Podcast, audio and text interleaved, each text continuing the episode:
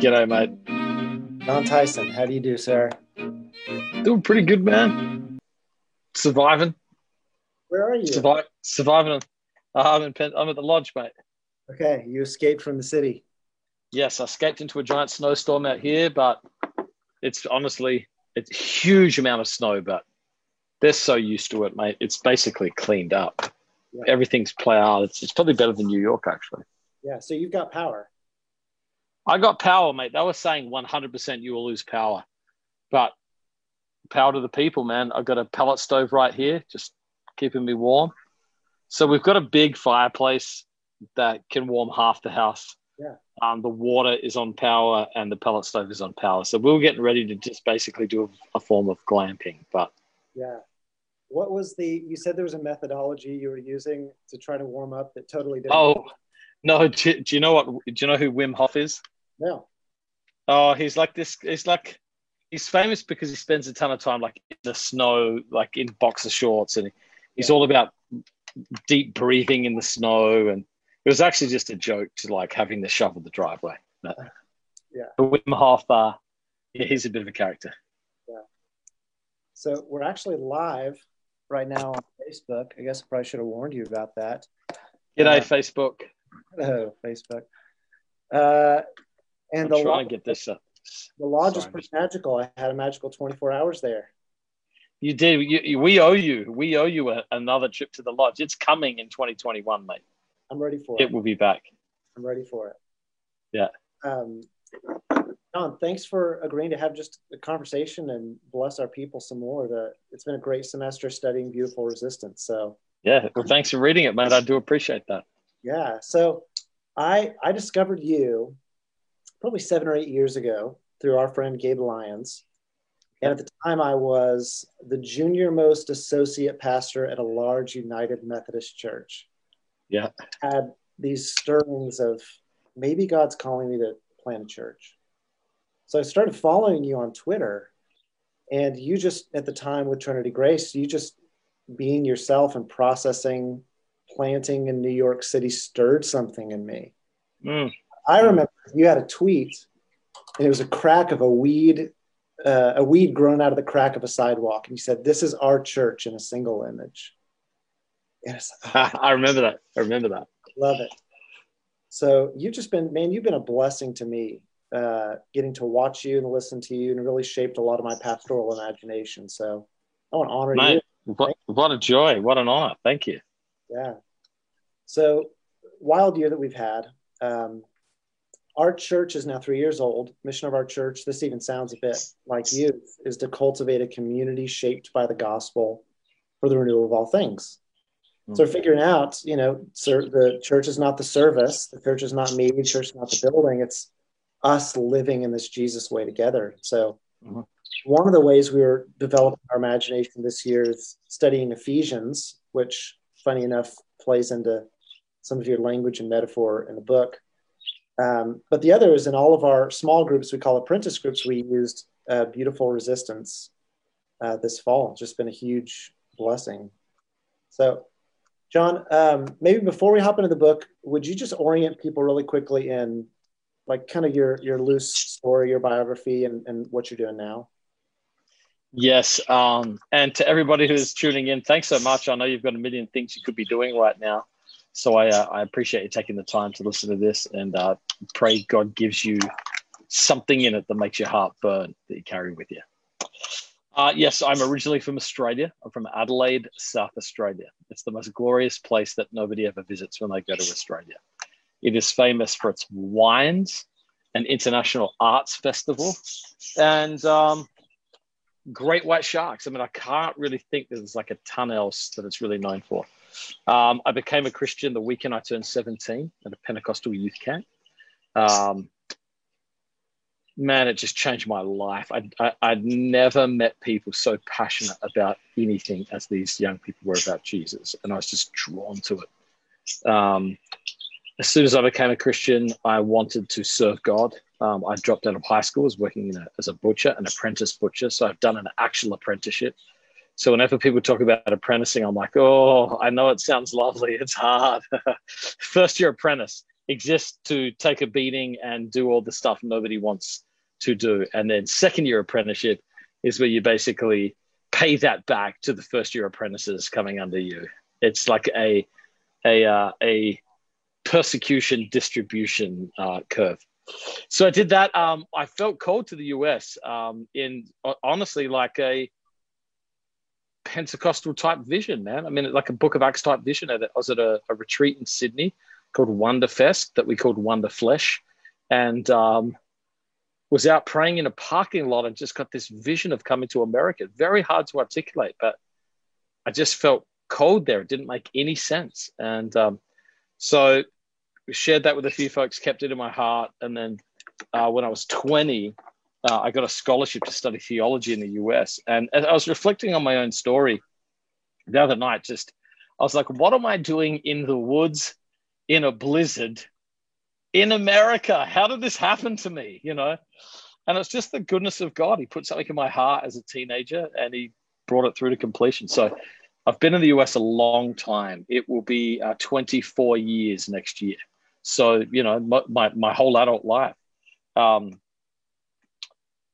and I've lived in uh, mainly the South uh, in terms of locations, but the longest in New York City. So I've, I've lived in uh, Atlanta, Tampa, Dallas, Nashville, Orlando, and then New York for 15 years, primarily doing theological education. And uh, yeah, I heard about church planting at the first Catalyst conference that Andy Crouch ran. It was uh, actually Gabe Lyon, not Gabe Andy Crouch. Uh, Andy Stanley, Gabe Lyons uh, put that conference on. He's a, an, an old friend of a friend. That's the, the first time I met him. And Andy Stanley had this phrase, he planted North Point. And I'm telling you, that leapt from his mouth into my heart as if he'd fired a gun and put a bullet in my chest. I'm telling you, I was like, what do you mean you planted this church? It was just that realization that you can start things. And I, I looked back at my own history and realized I had a gift mix um, that sort of facilitated entrepreneurship. I've never had language or expression for it. And uh, this is before church planting was really cool. All the church plants that were planted were all mega churches now. And so you looked at them for their mega churchness, not for the church plant dynamic. Came up to New York after 9 11 uh, to pray at Brooklyn Tab and was stayed up all night walking around the neighborhood of Hell's Kitchen where we've lived for the last six years. And um, was just like, God, you've got to get me to this city. So in 2005, sold everything, did a book of Acts, paid off everyone's debts, and um, launched out, man. So, you know, we'll be 2021 will be 16 years, which is kind of hard to believe. And uh, we love it. We love New York. We love the people. We love the culture. Um, it's been New York's been very kind to us, and a lot of the things that um, are gifts in my leadership, strengths in my leadership, exist because New York demanded them, not because they would have laid dormant in me in another context. I'm very, very grateful for that. Yeah. I love how you said earlier this year, you know, a lot of pastors are feeling the pressure to get back to in person worship later or in a hurry he said, I, if God wills, I'm going to be here another 15, 20 years doing this work. Mm. So I'm taking the mm. long view on this. That, mm-hmm. that encouraged me. Yeah. Yeah, man. You know, it's so funny. Uh, it's so funny. I felt the number one thing God's been speaking to me about, very simple phrase, stay the course. Stay the course, man.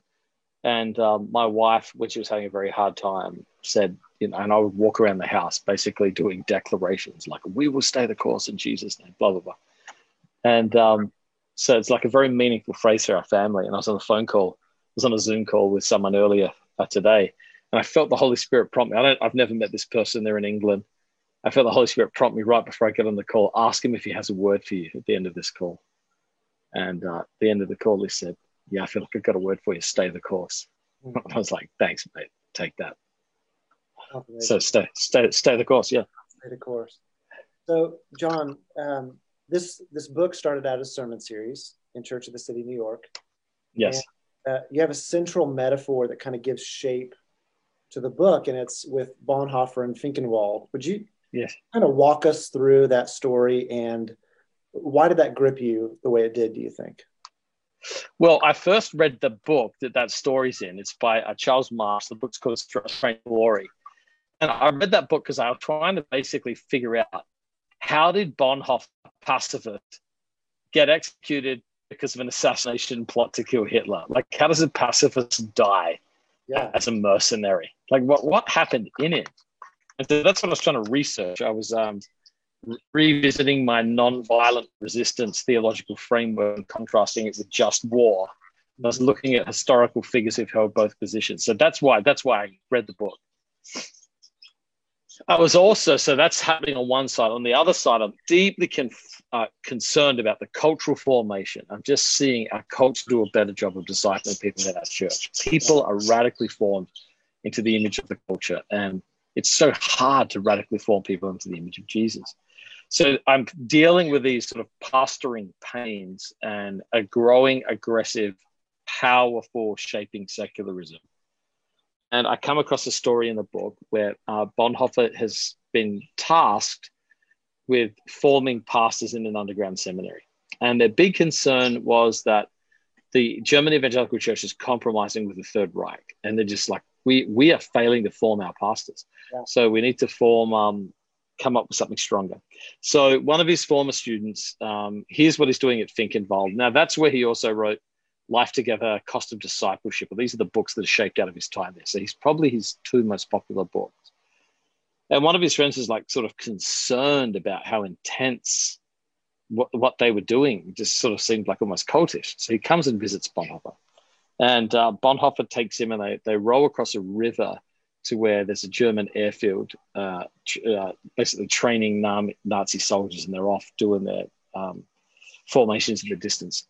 And um, he basically says this, talking about his seminary, has to be stronger than what the Germans are doing. So we've got to form Christians yeah. strong enough to be able to resist the cultural formation of the Third Reich. Mm. And then they rode back. And I just love that image of like Bonhoeffer unapologetically showing someone criticizing his radical discipleship what they were up against and then just defiantly getting on with the task of shaping people. And so i was like man what an image. That's a like that's the image i wanted my pastoring. I'm trying to shape people in new york and anytime people sort of criticize as being too intense or whatever I, I, I try and show them what we're up against. So that led to a series called this must be stronger than that which is what the book was supposed to be called but uh, the publishers, you know, like they know better, and so they said that, that it, it, lacks context, and I was like, that's why people will read it, and they were like, no, and uh, so we sort of compromised our beautiful resistance, which ultimately I'm I'm happy with. So you know, that's this the sort of central metaphor. How can the practices of discipleship and their formative power be stronger than that of the world? So I tried to pick um, some of those practices are from the series, but some of them are not.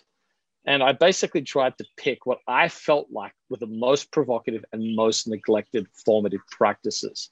So if I wrote a generic book on discipleship, it would look way more like Celebration of Discipline by Richard Foster. But this was designed to push on those moments of formation and uh, produce counterformative practices. So I, I'm a church guy. I love the church and been in the church all my life. Will give the rest of my life to serving the church. But you've written a book contending for the church at a time when fewer people get why the church matters. So, like you, probably one of the most frequent pastoral conversations I'm having is like, what's the point? Are people who are disillusioned with, you know, the evangelical embrace of partisan politics, or they just genuinely don't understand like what cause we have to be hopeful about the church. Throw COVID into the middle of it, and it's kind of like you know, icing a kicker, uh, you know, before like a, a key moment of the game. But I love how you wrote, I stubbornly believe that the church can be a source of hope and reconciliation in the midst of the world. My love for the church is not a naive love. I've seen the church be a place of breathtaking beauty, and I've seen the church in demonic squalor. The scars on my soul come from the church, as does the joy that's come to define me. So I guess, John, my question is why hold on to hope for the church? I mean, you talk about like a, it feels like a lost kind of thing to many people. Why, why contend for the church with what we're up against? Well, I mean, mainly because it's the only institution that Jesus himself promised to build. Like, I'm not banking on the church, I'm banking on Jesus' commitment to the church. It's a covenant love, it's a loyal love. And um, uh, so if you look at Isaiah uh, 54, it talks about God's heart to rebuild. It's a it's a beautiful foundation of precious stones. It's like God's vision of, of a formed people is breathtakingly beautiful. So I believe in Jesus' commitment to the church. I believe and I believe in the teachings of Jesus. When you look at what Jesus taught about what life is about, the way of Jesus, it's the most compelling way to live. Every other ideology is banging their head against the wall, trying to come up with what Jesus has already said. How do we treat each other with love? How do we care for justice? How do we care for the outcast? How do we have a more just society? These are all things Jesus has deeply addressed. How do we, you know, trace our longings back to a meaningful source?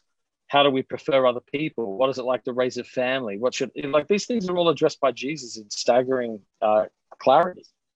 So I say, well, what's the alternative? What's the alternative to the church? Most people don't get better. They don't go join another institution that's doing more good in the world. They just basically often to, t- tend inwards. And the, the, the passion and the horizon of their concern shrinks back to a manageable self-concern. And so to me what's the alternative? The un politics? Yeah. Government? Like, like what, what is the alternative? Local community groups? Well maybe. But if you've ever been around those for any period of time you know they struggle just as much as the church. They have as much hypocrisy Every other organization has as much hypocrisy as the church does. So to me, giving up on the church solution, contending to make it what Jesus promised it could be, is because when the church, when people take Jesus seriously, the most saints emerge that shake us out of our apathy and draw us into the deeper things. And so why not rather be a saint rather than just a late modern consumer? That's the invitation Jesus gives us. So so what do you what do you say to the person who's walked away from your church or walked away from because they just had it with evangelicalism? Like I love the founder's vision, you know, Jesus' vision for the church, but like I just can't deal with the church as it is. I mean, what what what are some talking points you keep in your back pocket? Well, uh, well, um, uh, I mean, I would say number one, I do acknowledge that there can be tremendous pain. There's no wound like the wound of a Christian, hmm. because we know they're def- called to be defined by love. Hmm. So your pain inside the church can be a very, very real kind of pain, a very disillusioned, very disillusioning uh, kind of hurt. So I, I, definitely want to acknowledge that. Yeah.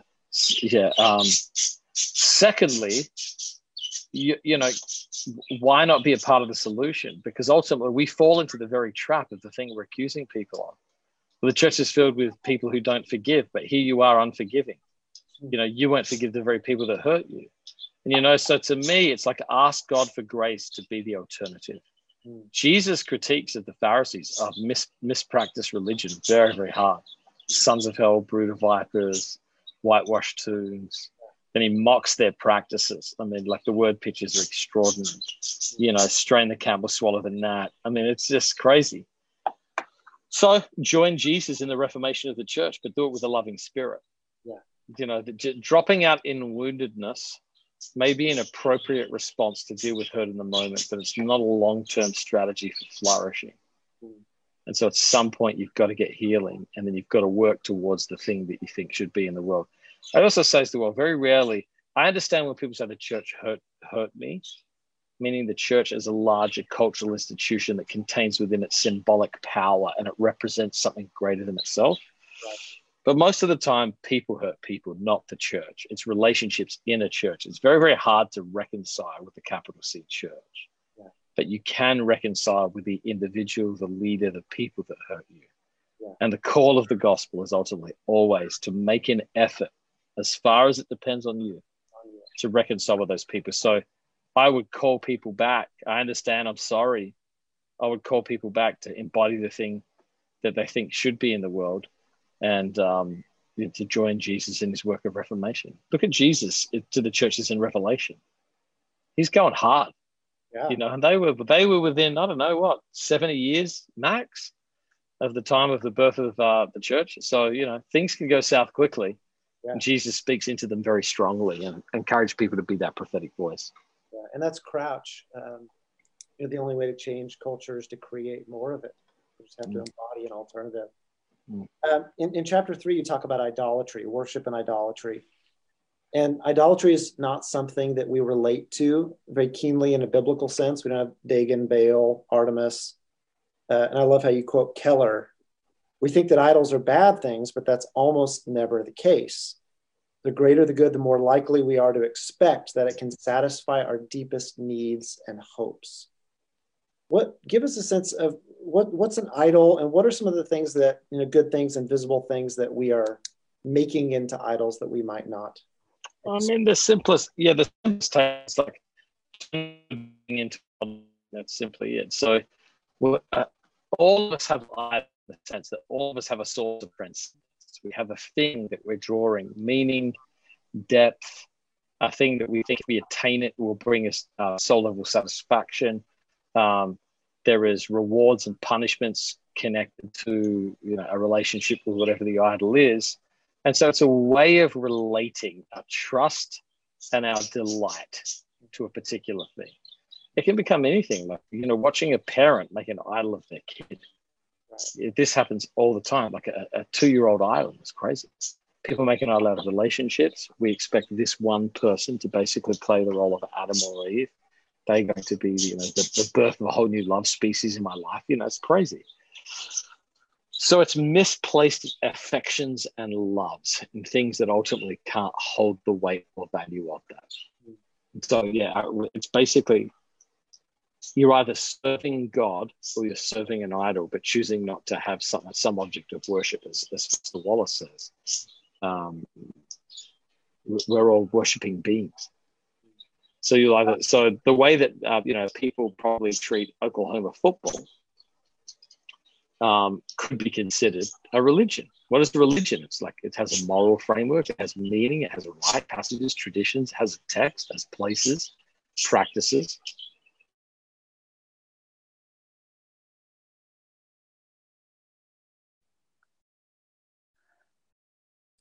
Have we lost you?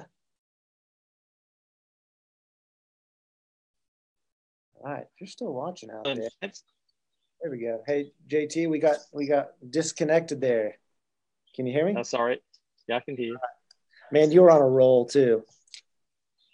So, yeah, Oklahoma football. And, and yeah, Oklahoma football. It's uh so my, my whole point is because we're made in the image of God, we are creatures created to worship something. And we will either apply that to the one true God and flourish or apply it to other things and ultimately suffer because of that. So we just have to be careful of that. So, so walk us through worship. Like, how does worship fit into uh, a counter formational strategy against idolatry? Well, worship reorients what what gets the attention of our lives. So, you know, like the classic phrase, magnify the Lord with me. Or what's a magnifying glass do? It bring, it make something bigger. So it's consciously choosing to put God in the first place. Disordered loves get reordered in worship. And the gospel is about getting things in order. Seek first the kingdom of God. You know, it's about priority. Love the Lord your God with all your heart. This is about getting the right things first. And then second things tend to follow. So worship is like that conscious commitment weekly, regardless of what's happening in that week, to have my heart reshaped into the story of God, to have my eyes lifted up to Jesus, and uh, to have my affections recruited back into God's kingdom, and to hear the announcement of the good news of the gospel through the word of God, so that I realize I'm not a slave to the systems of the world, but uh, I'm free in the, in the kingdom of God. So it has like a now. Rarely does it contain sort of like the the dramatic kick we wish it would, and it's it's often slow and it's repetitive. Uh, you know, one phrase we use a lot is no formation without repetition yeah. in any area of life. You know, so there's no pill you can take, and then in one week, you know, your health is fully recovered. It just it takes time. Mm. So, worship is one of those formative practices. Yeah. Okay, I, have done a handful of weddings this year, and in the weddings, they'll generally say, you know, you're always going to remember the year that you were married, mm-hmm. 2020. Yeah. Uh, you could answer this in any number of ways. What are what are some idols, or maybe invisible idols, that you think have been exposed in this unique year that we've gone through? Globally as Americans in the church? What, what are some idols that you think maybe we didn't know were lurking in the shadows that have now been brought into the light? I mean, technology, the myth of progress has been challenged. Here we are with all of our nuclear power, and we cannot stop a tiny invisible particle. You know, so we can split the atom, but we can't stop the flu. I mean, what is that? I know COVID is more than the flu. I had COVID. It was real, blah, blah, blah. But you know the point I'm trying to make. We're still, it like exposed our delusions of grandeur. Um, I think, you know, maybe the idol of nationalism. A lot of Americans had their, their, their narrative of the United States deeply exposed this year. Mm. You know, and I've immigrated to America. I'm quite fond of it. I'm here by choice. Um, but a lot of people sort of have a, a a rose colored view of America. I think a lot of people like their nationalism has been exposed. Um, I mean, politics, like where we put our trust, my gosh. You know, the, the, thing about being older these days, I remember um, the 2000 election with Al Gore and George Bush. And you know what happened? George Bush became president. And then you know what happened after that? He wasn't president anymore and then someone else is president. And then someone else is president now. And there's going to be someone else after that. It's just like it just, I'm not saying it doesn't matter. I'm not saying po- politics is an important part of common life, but our idolatry mm. um, and our, our, trust in it and our adherence to it, I think that's that they're probably the biggest things that have been exposed. And the ways in yeah. which our identity and our consumerism, and that's a that's a hairball. Well, I mean, what yeah, I don't know what this idol is, but like hoarding toilet paper, we should probably pay attention to that instinct. Huh. Yeah, what does that What does that tell us? What's the deeper thing hiding beneath that? Yeah. I mean, people fighting over toilet paper. Come on. Yeah. Yes. So I love I love that you're at the lodge. I know what that means to you. This has been a year for me in which I've been learning intimately some of my own limits. Mm. And in working with my coach, I discovered that a lot of the language I use about myself is mechanical. I'm firing on all cylinders. I'm, you know, revved up. And he's made me repeat this mantra: "I'm not a machine. You know, I'm a I'm a person." They're very specifically motor vehicles, sort of uh, yeah, metaphors too. Yeah. so, in the book, you introduce what you call the lie of the stressful season without consequences. Yeah, man.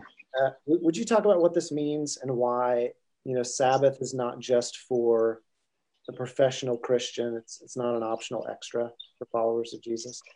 Yeah, what I'm trying to address there is, is what I see happening to people in New York, particularly. But I, I, I guess I'd say it.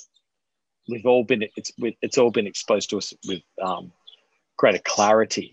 Um, people come to New York and they're like, you know what, I'm going to do investment banking. So they work 100 hours a week for two years. And they're like, great, now I've got 400K in the bank.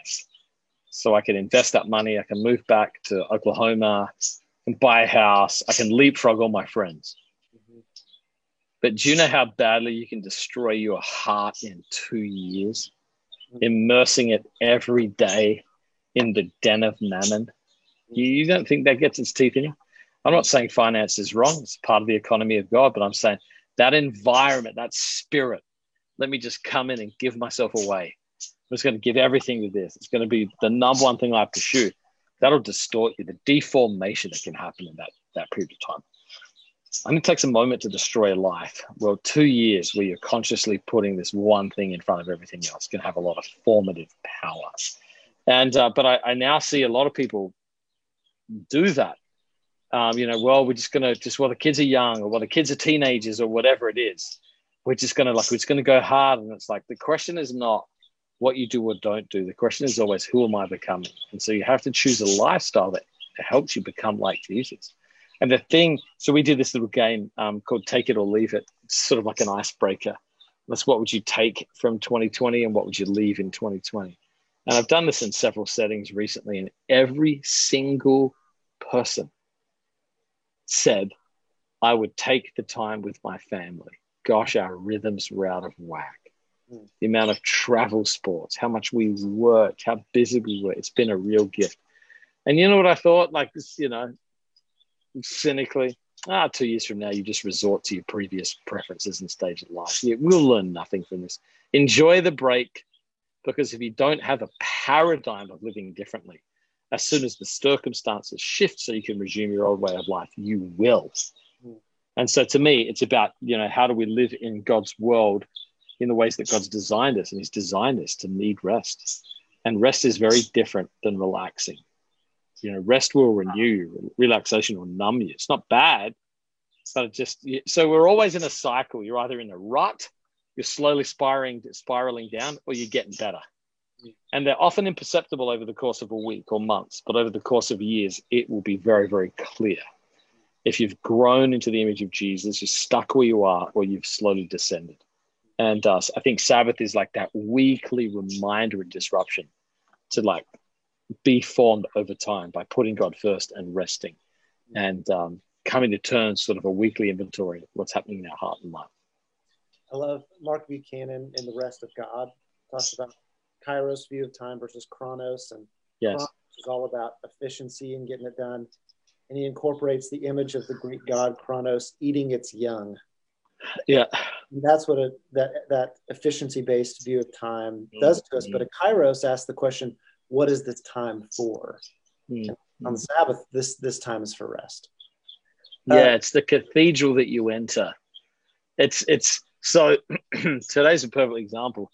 I mean, I'm looking out at the most I mean, beautiful scene you can comprehend. I mean, it's just countryside covered in snow with pine trees with the light dusting. It's magnificent. And you know what? Today's a snow day, mate. All the buildings are shut. People are skiing on Broadway, down Broadway in New York City with skis. People are sledding in the park. It's a free day. And um, that's what the Sabbath is. It's a free day every week where we're relieved from the pr- pressure to produce, where we can just be present, we can enjoy, we can savor, we can delight. And I think a rhythm of like not not even in every season, but in every week, having a place to recharge, reconnect, restore. That leads to that cycles up, you know. And so the Jewish community said, the Sabbath saved the Jews, and I would say the Sabbath has saved my life. Walk us through what Sabbath looks like for you. You take it really seriously. I mean, it's it's not an optional extra for you. You know, in a given week, maybe in a non-COVID reality, what's what does Sabbath look like for the Tysons? Well, it's a little different. I mean, like it's different when my kids were younger as opposed to the teenage years. Now my son's in college and my daughter's a senior, so we're like just cherishing, cherishing that time. Driving. Yeah. Yep. Yep. Yep. Um, oh mate, it's it's so Marva Dawn wrote a book, um, and she says there's four key key practices: cease, rest, embrace, and feast. And um, so I I reframe those. You know, uh, the first thing you got to do is cease. You got to resist the tendency to work. So you got to put a boundary up. You're like, it doesn't matter what I've got going on. I'm just not working on that right now. It's not working on. It. Um, then you have to rest. We need deep. We need spiritual rest, physical rest, uh, emotional rest. We we need to be able to just st- recover, sleep in, um, turn your brain off, get out of all the conflicts and all the anxiety of our culture. Stillness. That's very very important then you have to embrace this is going to remember our identity, you know. And um, Sabbath is a week. I think I say this in the book. It's a weekly scheduled reminder that you are you are loved for who you are, not what you accomplish. And it's that time where we get to be like John the Apostle and just put our head on Jesus' chest and enjoy his company. You're free from outcomes. You're free from titles and positions. You're just your raw, unadulterated identity before God. And then the last one, you've got a feast, which I call reveling. You know, and probably the thing I love the most is the idea of pleasure, pleasure stacking. And I got this from um, practicing the Sabbath in Jerusalem with a Jewish family. And they had all of these special treats. They said, "Oh, these are Sabbath treats." I was like, "What's a Sabbath treat?" like the stuff we only eat on the Sabbath. And I was like, "Let me tell you right now, that's a concept I can run with." So you know, everyone's different, but for me, it's like certain music, certain foods, um, you know, I I don't mind an occasional cigar, so I'll have a Sabbath cigar. Um, have sex if you're married. You know, like you're just trying to get like as much of the goodness of God as you can stick in this one portal of delight. And if you do it right, you should anticipate the Sabbath like, oh, it's only two days away. And then if you practice it right, you'll be reflecting on it for a couple of days, like, dang, that was good? Yeah. And then you turn around and you immediately look back to like, oh, it's coming up again a couple of days from now.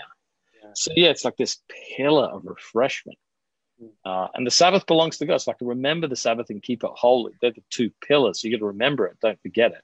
And then keep it holy, which means it should be different than every other day of the week. So look, you don't have to practice the Sabbath, I don't think. Like I can't point to a verse in the New Testament that says, Thou shalt Sabbath. But I can tell you this you are abusing yourself if you don't. Mm. Rest is coming for you. You will either take it and get better and cycle up, or you will burn out and it will be required and you'll be in a deficit recovery. But it's coming. It's coming for you. So choose to live well now. Mm.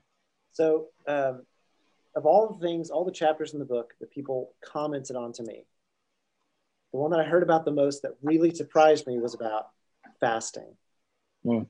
um, prayer and fasting. And I heard about folks in apprentice groups. Hey, so and so has a surgery coming up. We're all praying and fasting that it will go really well. I loved it. Uh, you said in the book uh, on on hunger must resist apathy. The things we have historically done to see the world renewed seem to have no power, which sounds like uh, Duncan Campbell, Revival in the Hebrides. He said, It's my own deep conviction that the average man is not going to be impressed by our publicity, our posters, or our programs but let there be a demonstration of the supernatural in the realm of religion, and at once man is arrested. So, John, would, would you just walk us through big question? Uh, what role does prayer and fasting have to do in, you know, seeing the world renewed, the renewal of all things? Well, Jesus said, if you remember in the account, um, Jesus, sorry, it's my son. Um, Jesus said, this kind only comes out by prayer and fasting. This is the story of the the child, and his disciples couldn't get couldn't get the demon out of the young the young boy, and so what do they do?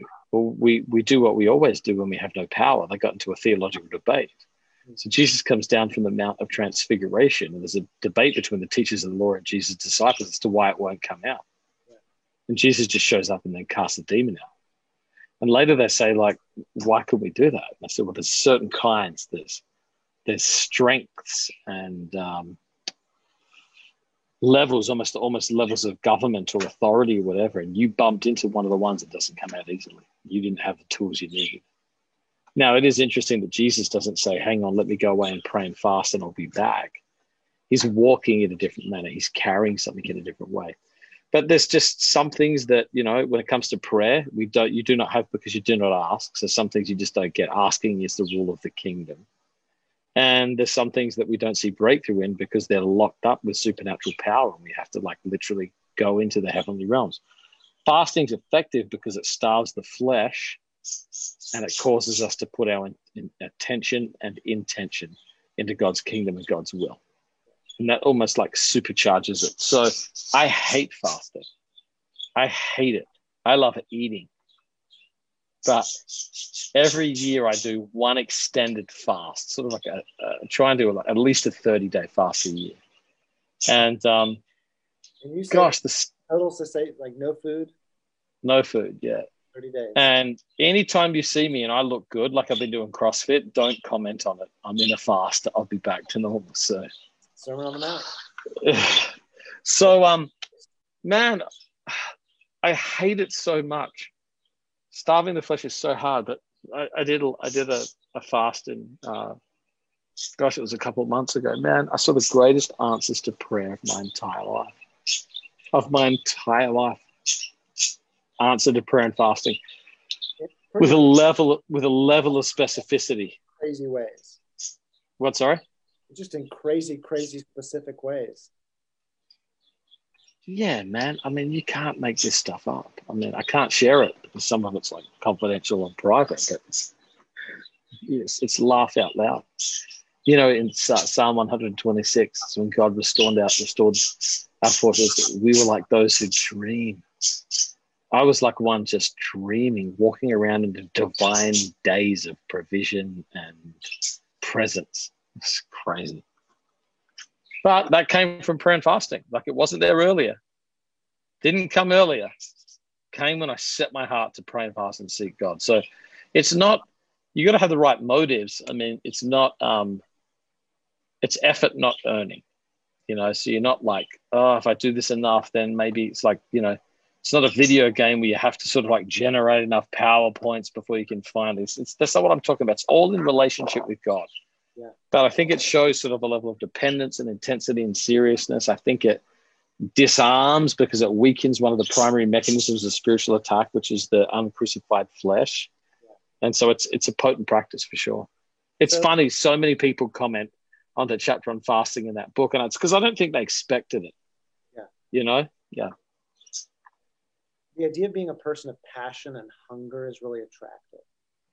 And yet this is a year where we have been numbed and just beaten into apathy and disengagement. As the new year's starting, and someone says, I just I want to turn my dreamer on again.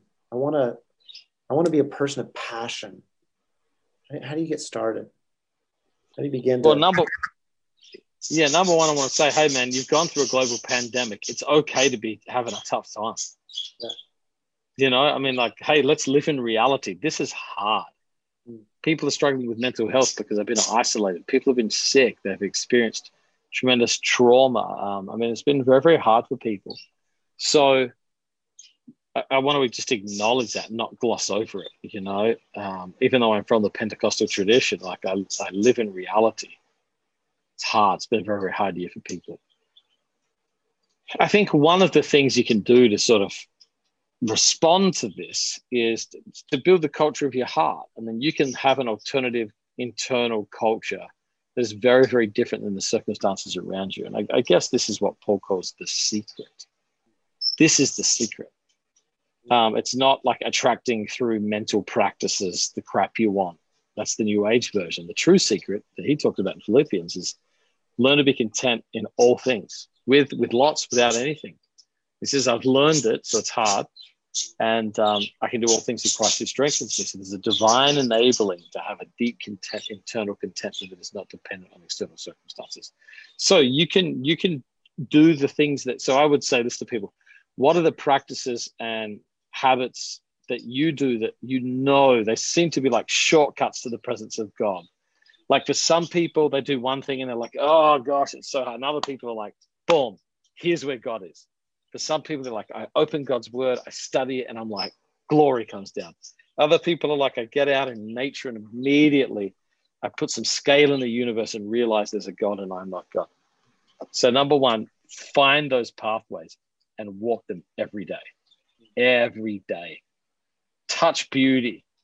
Um, turn the TV off. Tend to your heart. Tend to the culture of your heart. Um, you know, 2020 has been a very, very hard year for me externally. You know, it's been hard in our church, it's been hard on us physically, it's been hard financially, it's been hard in every conceivable way. But my soul has prospered with a capital P this year. Like I'm embarrassed at the state of my heart because it's doing so well. Now, my outer man and circumstances, well, they look like they're in, they've been through a pandemic. But my heart, man. So, John 17, uh, sorry, uh, Jeremiah 17, you know, you can choose to plant your heart by meditation on God's word by stream that you can access. And you can get that stream given your life every day if you so choose. So, where you plant your heart, your thoughts, your mind, when you tend to the inner life, that seems to be the most important thing. And, and so I would just say to people like, get back to that core pathway to God and walk it every day. And I know it sounds simple, but I'm telling you, I, I meet with people uh, uh, quite often. Um, I've been pastoring in, in Manhattan for 15 years. It's an intense, it's an intense environment. And people always go, gosh, whenever I meet you, man, you seem like quite optimistic. You've got a sense of joy. You're hungry for God. Like, what's the secret? And I'm like, you're not ready for the secret. The secret is consistency in the secret place, which many people call quiet time or devotions. And, uh, and it's like people are like, no, there's got to be something else. Did an angel visit you? Um, you know, are you independently wealthy so you have no stress? It's like, no, man. I meet with God in the mornings, and He fills me with joy, and I have something. I have a daily provision of grace to get through the day. And sometimes the days are so hard, I have to do it a couple times a day. But man, that's it. The secrets of the secret place. Yeah. That reminds me of being a college student and working at camp and really reading the Bible for the first time. Mm. Into the woods and read for Old Testament as long as I wanted, New Testament as long as I wanted. And I felt like Moses coming down the mountain. That's so good. That's so good. Yeah. John, I want to ask you. I, I was going to say one, one other little tidbit there. You know, Psalm 1, the blessing is in the meditation. Blessing meditates on the law of the Lord day and night. Yeah. And what Jesus says, my words remain in you. It's the meditation, it's the gaze of the soul, as Tozer calls it. So, you know, like I right now, the other morning, I'm reading through Psalm 126, and it's talking about so God restores our fortunes. There's a big sense of joy. And then it says it turns into a prayer. So it's like a reminder of what it's like. And then it turns into a prayer. And uh, it says like streams in the Negev, the Negev, the Negev, this, this desert region where it can't produce rain on its own. It has nat- no natural water sources and it is reliant on rain. But when the rain comes, these rivers just spring up in the middle of nowhere. May I felt God pierce me with that verse. I am in the Negev and I need the rain of God in New York. I can't get away from it. I'm in a beanbag in front of the fire last night, fetal position, holding the psalm, going, God, pour rain on me. So to me, it's all the meditation. I've just been thinking about it. It's like there's a, a deeper level of the heart. So I encourage you. It's not just like where I think people sometimes get tripped up is they read the Bible and then they stop and they go, my time is done. I read the Bible. I'm looking for some divine ember. And then I'm taking that ember and I'm just pouring attention on it and prayer on it and worship on that thing. And it often turns into a bonfire every day. So go in, take that ember as a as a uh, an entrance. Yeah. So uh, last question. I want to I want to respect your time. 2020 was hard in lots of ways, but God did good stuff. As you're looking ahead to 2021, there's externally some good things happening. There's um, you know evidently a vaccine on the horizon. A presidential transition is going to mean something. What are you hopeful about in 21? What do you what do you sense maybe God doing in you, or as you look at the the landscape? What what do you see that you're hopeful about? Oh, mate, I mean, my default posture is hope, biblical hope. Um, you know, I think 2021 is going to be worse than 2020 in every conceivable metric. So you've made assumptions. Your assumption is there will be a peaceful presidential transition. I hope there is. I don't assume it's going to mean something. yeah. Yeah. Um, you know, the vaccine has no side effects and all the anti vaxxers don't start a civil war over it, for example. Um, I just think we're heading into a very, very contested year. Mm. So, my hope is that God will, whatever we missed in 2020, will pay attention to and get in 2021. Okay. That's what I, that's what I, that's what I'm hopeful for. I think there was a bunch of things God wanted to do we never got to. I think we keep getting distracted and I hope we. I think we're going to get another another chance to relearn the lessons we didn't learn of 2020. So here's lesson number one: if you're planning for some sort of normalcy, you learned nothing from 2020. You, you like one of my mentors said to me, John, what's your plan for your church to double in size? I was like, no plan. People are bleeding out of New York. He goes, well, if you don't have a plan to double in size, you learn nothing from 2020. And I was like, we're not going to double in size. He said, Yeah, I know. And 2020 was going to be a year of complete vision, and every church was going to. He's like, You've got to plan for the unexpected. You've got to be ready for the opposite of whatever you think's going to happen. So, being agile, being ready, you know, I think those are the main things. But John, you're a blessing. Thanks, thanks for your time. Uh, I have a bunch of copies of Beautiful Resistance, and if uh, there are people watching who want one, say something in the comments and I'll get that to you. Uh, you've written some other great stuff Rumors of God with Darren Whitehead, Sacred Roots, which is behind me somewhere. The Burden is Light was a blessing to me last year. So, uh, John, thank you uh, for your time. No worries. man, I'm really consider it like a privilege and a joy that a bunch of your people would read that book, man. That blessed my heart, you know. D- due to the nature of 2020, I sort of forgot I wrote that book. So yeah. when I was going through like my own personal highlights and lowlights of the year, I didn't even put that in there. Like it so skipped my mind because there were so many other things happening.